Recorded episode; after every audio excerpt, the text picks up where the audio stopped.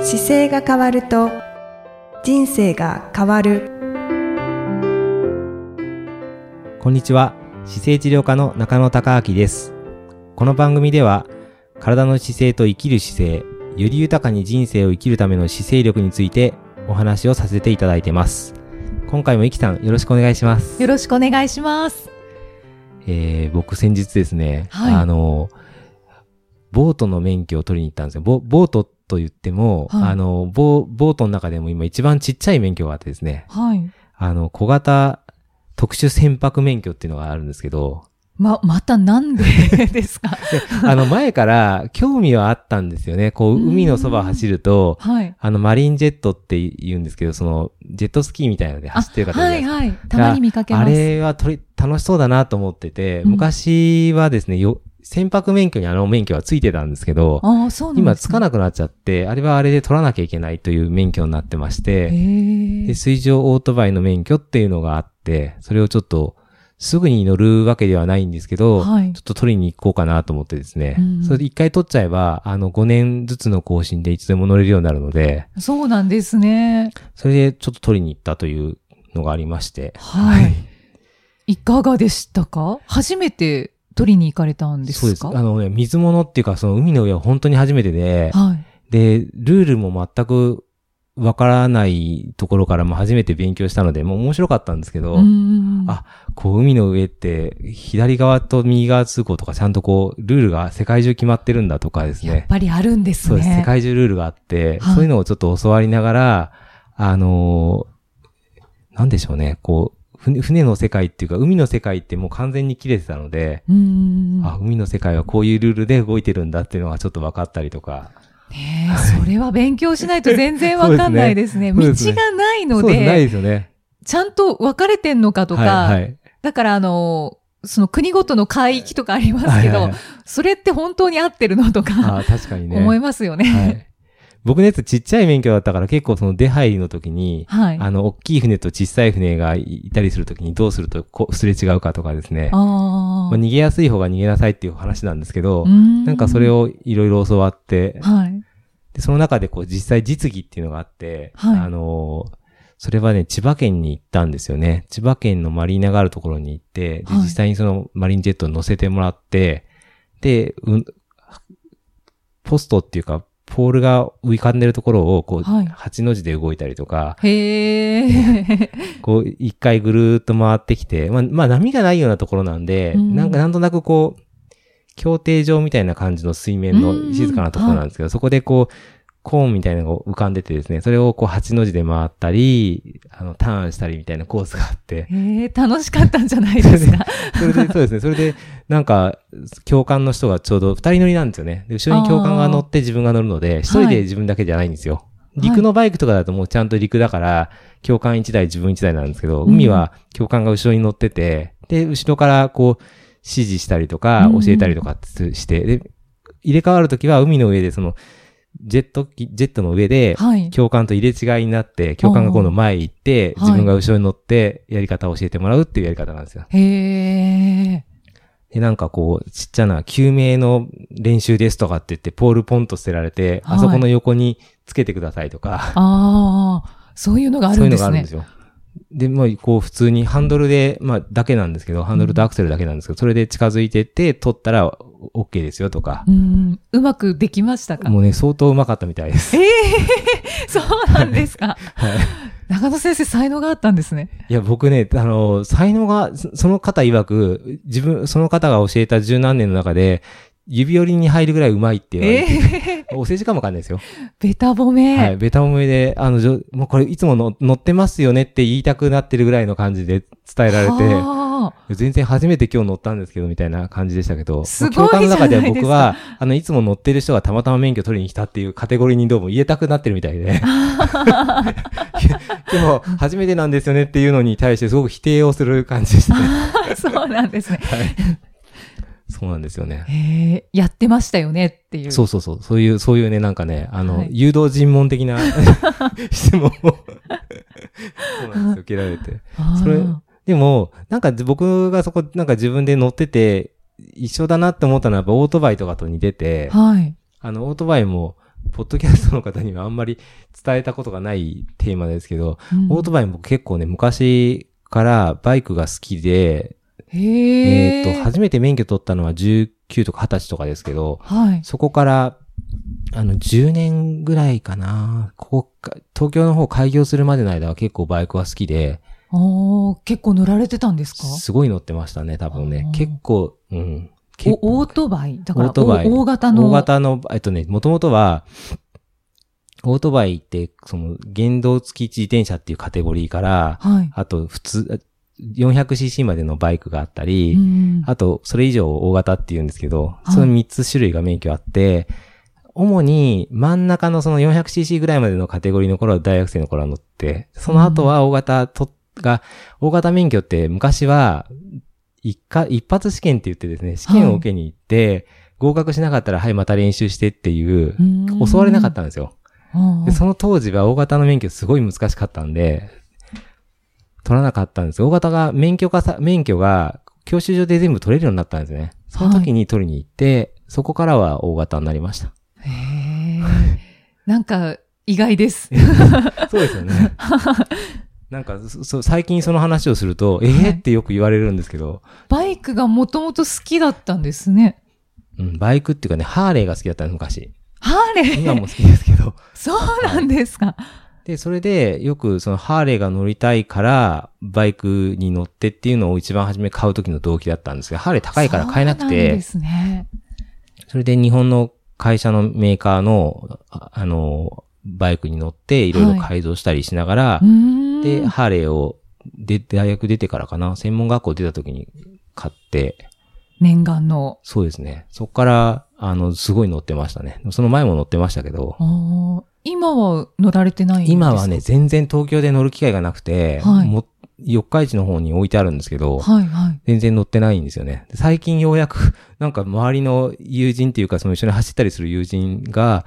なんかオートバイも楽しそうだねっていう話がちらほら出てきて、うんで、なんかアメリカ行った時にこう、ハーレーで横に行きたいよねとか、っていう話がちらほら出てきて、はい。で、いや、僕昔こうやって乗ってたんですよって話をすると、驚かれるわけです。うん、なんか、そうですね、はいまあ乗ってる中野先生も見てみたい気はしますが、結構、なんか、姿勢悪い感じですしよま ね。すよね。はい。そうなんです。僕もね、そのね、オートバイの、特にハーレーと姿勢の関係性が、はい。なんか自分の中で、こう、綺麗に収まらないというかですね、姿勢がいい乗り物ではないところがちょっとあ って、なので、まあちょっともうちょっといいかなっていうところも、まあ姿勢がいいように乗るためのはい。オートバイもあるんですよ。ああの、ー比較的姿勢よ、そうく取れる、あの、ライディングフォームのバイクもあるんですけど、なんですねうんハーレーの僕好きな形ってそんなに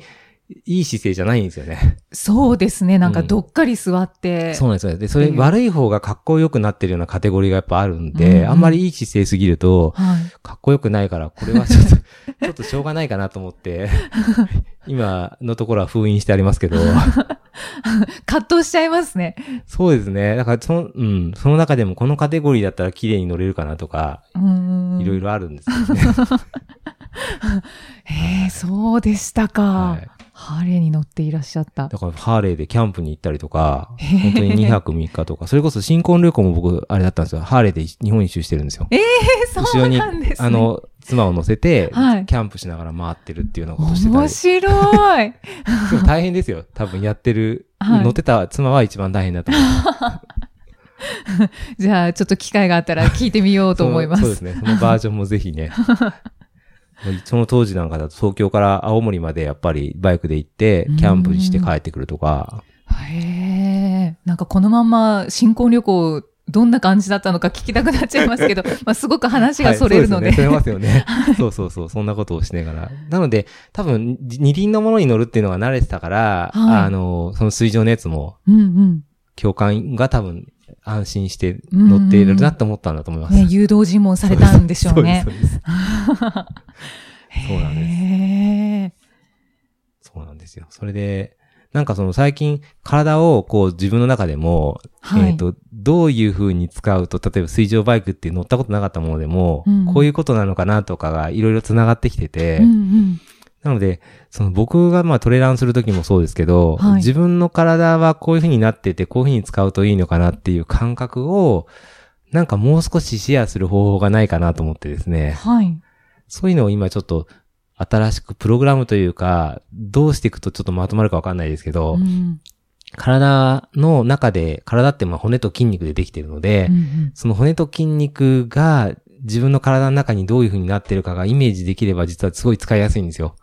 うん、うんイメージですね。なので、はい例えばイキさんが今、首に骨がどこにいくつあるかって多分イメージしてくださいって言われてもわからない、そうですね。いくつあるかさえもわからな いです。いくつあるかわかんないですよね。はい。たでも、それがもし首に2つしか骨がないのと、はい。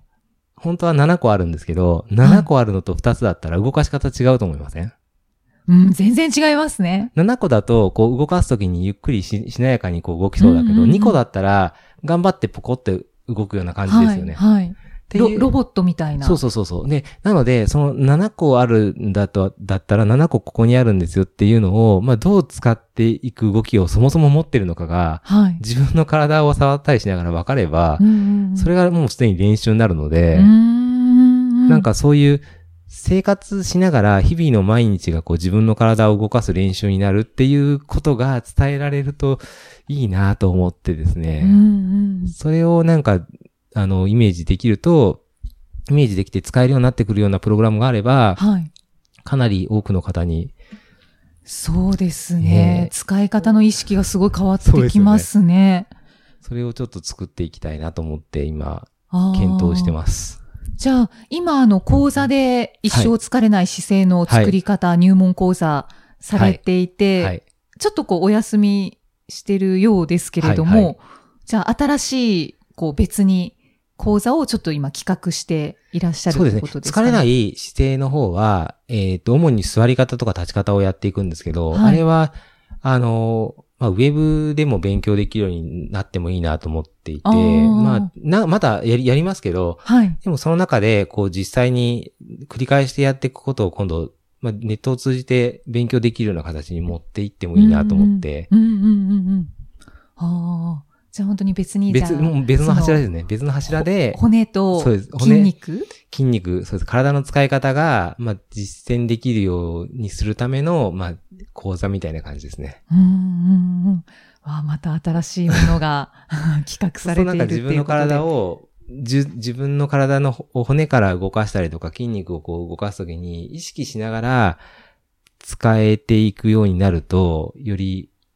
いいのかなと思って、うんはい。中野先生は、もうもちろんというか、その、骨がいくつあるっていうのは、もあうもちろんご存知骨の数はもちろんそうですわかりますなので、違ってたらあれですけどね。 自分でこう動かすときは、一本一本ちょっとこう動かしてみる意識とか、そういうのはもうあるってことですよね。そうですね。あの、それもね、意識して動かすときと動かさないときはもちろんあるので、はい。あの、そういう意味では普段の体の使い方ってオートマチックなんですよ。全部自動的に制御してくれるから、はい。何も考えなくていいんですけど、マニュアルに戻して動かすと、どこで一個動いたかなとかっていう感覚が取れてくると随分違うので、うんそういう意味ではだからマニュアルで一個ずつの骨がどこにあって、どういうふうに動いてるかを観察する練習っていうのをできうんうんる思考を持ってきたりとか、その意識の練習するっていう感じですかね。うんうんうんそれをすることによっうて、んよりその体の使い方が上手くなったりとか、はい。まあ、疲れにくい体をこう作るには、ほ骨からとかそういう考え方に結びついたりとかじ。そうですね。自分の体の、なんだろう、緊張感がすぐ手に取りに分かったり、うんあ、ここなんか緊張感が違うなとかおかしいなとか、自分の異変にもすぐじごご自身で気づけますね。はいはい。これあの、マインドフルネスっていう、あのー概念の中でも、ボディスキャンっていうのがあって、はい。頭からこう足た足までずっとこう自分の体がどうなってるか、順番に観察していきましょうっていうのがあるんですよ。はい。これは、あの、昔から多分、僧侶の方とか、ぜあの、し精神統一するときに自分のコンディションどうなってるかって一個ずつ場所を意識して、うん体の感覚を察知しながら、その状態を感じて、い今どういう状況かを感じ取るっていうのをされてるんですけど、はいそれを、まあ、やることによって自分自身のこう体の不調感とかがわかるので、それにプラス骨組みが乗っかってきて、体をこう意識できるようになると、うんもっと具体的に、あの、より動かない方向に動かしたりとか、うんうんうん。が繋がるかなと思って、ほー。あ、興味あります。そんなことが、あの、どうするとできるかを今考えてます。はい。ありがとうございます。じゃあまた企画されて、はい講座が開催されるのを楽しみにしています。はい。そんな形で、じゃあまた、はい、次回もイキさんとお送りしていきたいと思うので、よろしくお願いします。よろしくお願いします。ありがとうございありがとうございま。ますこの番組では姿勢や体についてのご質問そしてご感想をお待ちしておりますご質問とともに年齢体重身長性別をご記入の上中野生態東京青山のホームページにありますお問い合わせフォームからお送りください体を見直す時間は人生を見直す時間である姿勢治療科の中野孝明でした。